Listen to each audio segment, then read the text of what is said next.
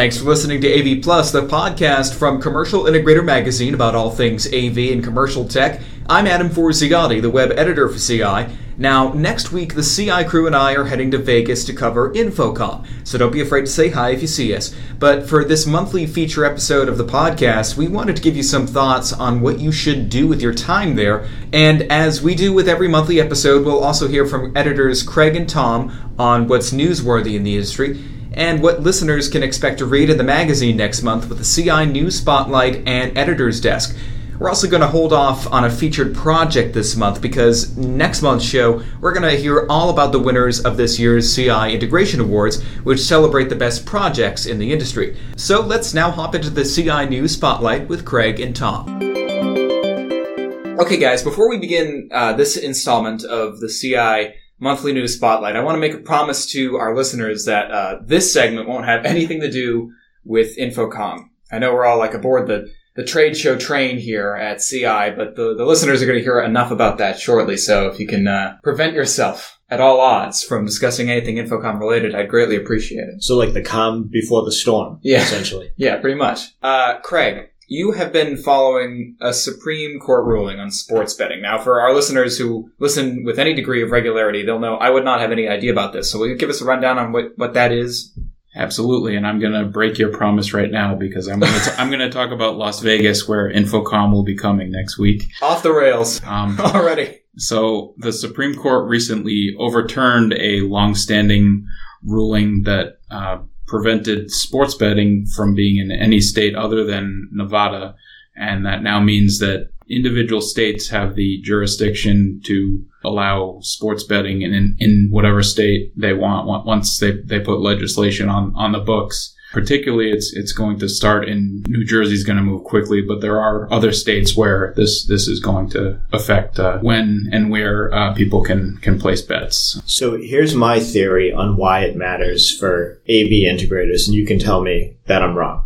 My understanding is that, you know, a big change that will happen is that now in-game betting is going to become more. And my thought is if people in the stadium, digital signage could play a role in complementing in-game betting. And maybe that's a big opportunity for AV integrators. Am I on the right track? I do think there's there's some opportunity there. I, I know that a couple of the professional sports leagues are, are trying to distance themselves from having an association with, with betting, even though you know everybody knows that everyone bets on the NFL, everyone bets on college basketball, and to to a smaller degree on you know baseball. And I do think that there's potential for you know some some sort of in in stadium um, opportunities as well. Um, th- this is more talking about you know casinos and, and kiosks and things like that, but but I, I do think that there are opportunities in, in the stadium as well. So, Adam, when I talk about in-game betting, what are some examples of prop bets that you might want to place um, while viewing sporting events? Does the ball get deflated at any point? Oh, Wow. I wish you didn't say that. well, so hold on. Correct me if I'm wrong, but isn't it with baseball betting that people like to make kind of odd bets in that sport, like as opposed to other sports? I mean, when you're betting on a football, you bet on the scores or you bet on just who wins. Well, But in- with baseball, you bet on like odd things, right? well, in in this in the Super Bowl, which as you know is football, um, there are what they call prop bets, and they're pretty much things that have nothing to do with the game. It's you know how long the national anthem will be. So, sometimes they'll say, "Will the winning team score more points than whatever LeBron James has in a, in a basketball game that happens to be played on on the same day?" Things like that. It's just you know things that aren't directly related to the outcome of the of the game. It's just a, a way to keep people engaged. And I, I think what Tom was saying is there might be kind of more more of those, you know, kind of going on, you know, right right in the stadium as opposed to doing it, you know, through through a, a bookie or something like that, or you know, with your friends. To me, you know, always thinking about this industry, it seemed like, you know, there, there could be a way for the integrators that do support sports venues to, you know, to have conversations with those customers about how they want to facilitate that. Now, like you were saying, leagues and teams often don't want to associate themselves with betting. But they do benefit from it. What's to say that this new digital signage solution is intended to support betting? Maybe it's just a new digital signage solution to enhance the fan experience. Right, and and I think you will also see some improved infrastructure in, in terms of IT to you know allow people to to make bets you know kind of on, on the go or you know right right right from their seats in, in as they're watching the games. Freebie idea. So if you were able to design write in like an app for the stadium or something like that, where viewers and, and people who are showing up to these these games can in the app play some sort of or place some sort of bet based on something that's happening that day.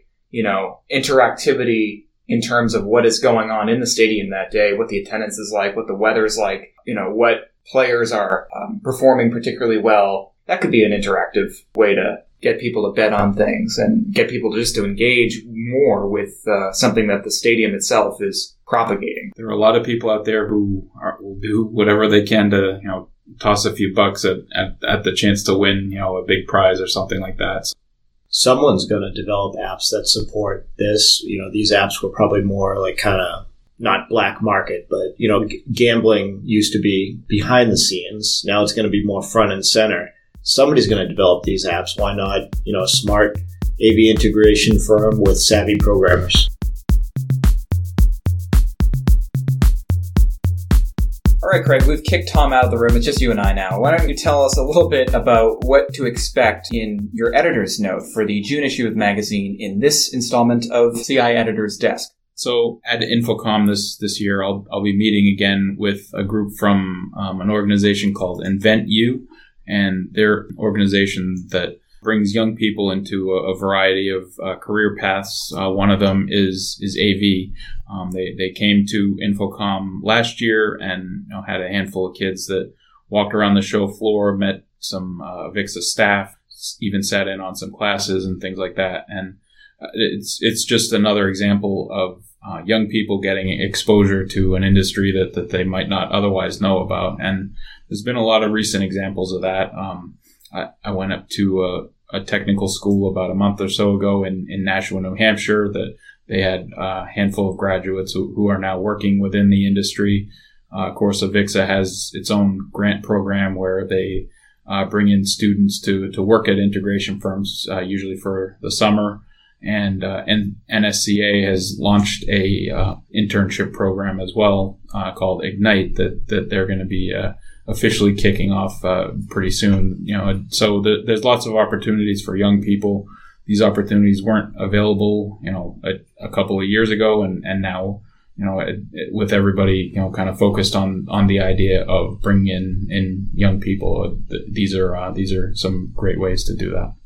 Yeah, Craig, you've been writing a lot about this topic in the past six months to a year. Definitely a topic that we want to keep on covering here. Um, heading into the show, are you going to meet up with any of those uh, participants? Are any of them going to be there, and are you planning on meeting up with any of them? I will be. I have have coordinated a, another meeting with the Invent You uh, students, and I'm trying to also uh, put together a meeting or, or a, a get together with uh, some of the folks that have won what's called the Michael Vergouwen Scholarship, and and that's a, a program through Avixa where uh, where uh, students earn uh, scholarship to college. Uh, so some of the, the graduates from that program will, will be at the, the show as well.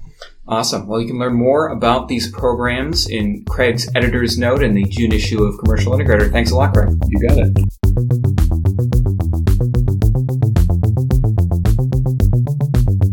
In case you didn't realize this, there are always little tweaks and enhancements being made to InfoComm by its parent organization, Avixa. The problem, though, is that attendees of InfoComm don't often have a lot of time to uh, make quick decisions about what they should do on the show floor. There's just so much to do and so many people to meet. But we're going to hear now from one of the people who organizes Avixa's programming. It's actually the director of program design, Rachel Bradshaw. She has a lot to say. She wants to clue everybody in on one thing in particular. This year, we have a brand new class that is really not just a new subject, but a new type of class for us at InfoComm 2018, and I'm really excited about it. It's called Design Thinking for AV. And in this three day workshop, it, which is appropriate for all different kinds of AV professionals, from designers to integrators to even customers. I don't want you to think because it has design in the title, it is only for designers and design consultants, because it is about design thinking, which is an approach to problem solving that can really be applied to roughly any kind of problem where you're trying to create something that someone else is going to use. But it's approaching it from specifically an AV standpoint and using AV case studies to help people learn to apply this thought process that is has become really popular across businesses to AV projects. Rachel says it's a very student-centered class where students will visit users, learn how to listen with design in mind, and then identify problems and come back to define potential solutions. She says the industry tends to fall prey to product thinking or function thinking when they ask their clients introductory questions. It shouldn't be, What stuff do you need? she says. It's who you are and what do you need? What helps or hurts you? It's going to be i think the coolest class we've never we've ever offered. I mean no offense to our other courses which are amazing but i think this is going to be a transformative experience for the people that take it. There's another interactive activity that you may have already heard about on ci it's the av tech tours. Now i'm not going to talk about all of them because frankly it may be too late for you to sign up Rachel says spots on these activities tend to fill up pretty quickly, but I will include a link in the description to an overview of all of them. In the meantime, though, I do want to let Rachel describe one of them in particular that she believes is a can't miss. One of the more compelling tours this year is a brand new one. We just added it at the Wynn Race and Sports book because you know a lot of these resorts have been on the strip for going on decades at this point, but how they can be even now rebuilt and transformed. So in the Wynn Race and Sportsbook, they went from a projection environment to an LED wall environment. And while they were doing that, they took the opportunity to reimagine how people were using that space. And they tore down walls between the nearby f&b venues and incorporated them into the space and made it a more holistic experience for their guests.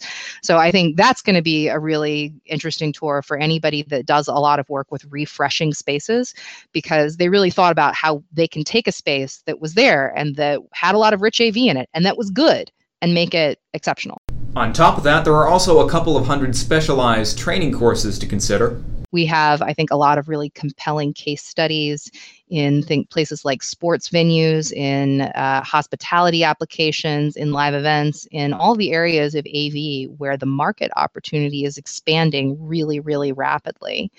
So I, I think that if you are interested in learning uh, about, for instance, how you can best serve hospitality customers.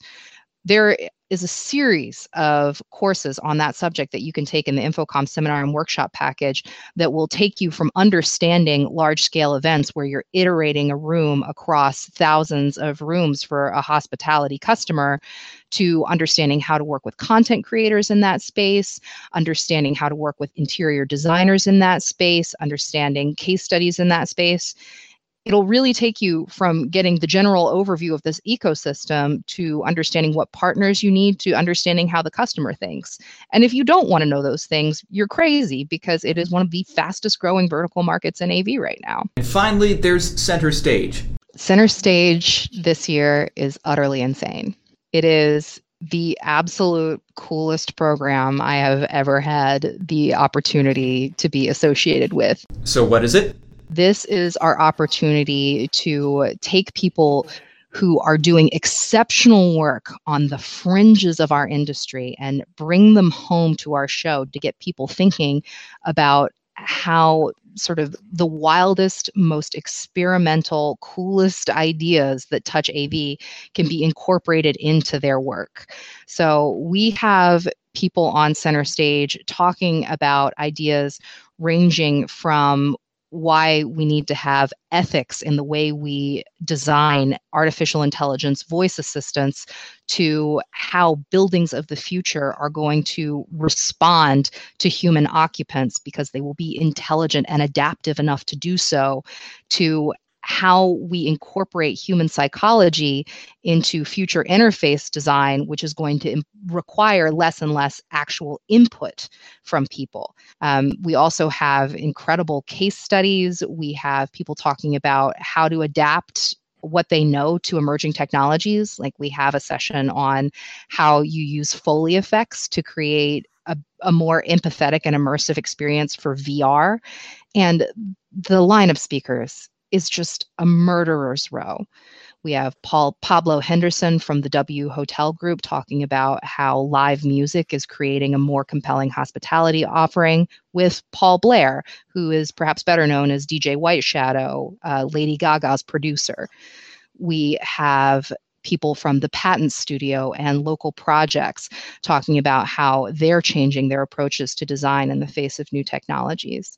If it is an emerging and amazing AV technology, we have someone emergent and incredible talking about it at center stage. And it's free. You can just come and listen for 20 minutes to some of the most incredible luminaries working in and with our industry for free on center stage. You can always read more about InfoComm on our website, commercialintegrator.com. I'll put some relevant links to what Rachel mentioned in the description. So thanks again for listening, everybody. I really hope to see you all at InfoComm next week. Just look for the wiry fellow who only barely looks awake. I hope if you are going to the show that you have a safe travel down there, and if you're not, keep an eye out on our website for all the coverage and everything you need to know about the industry and where it stands after InfoComm moving forward. Find us on Twitter at Commercial Integrator, on Facebook, and don't forget to use the hashtag AV Plus Pod, that's plus spelled out instead of the symbol, to talk about the show and share it with whoever you think would enjoy it. Okay, everybody, you won't hear from us next week. We'll be still at the show, of course, but you'll hear from us the week after. Until then, I'm Adam Forziati. See you next time.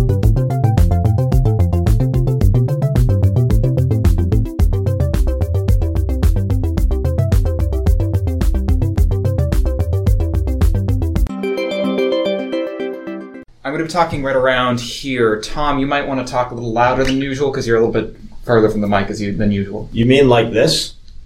That'd actually be perfect, yes. No problem.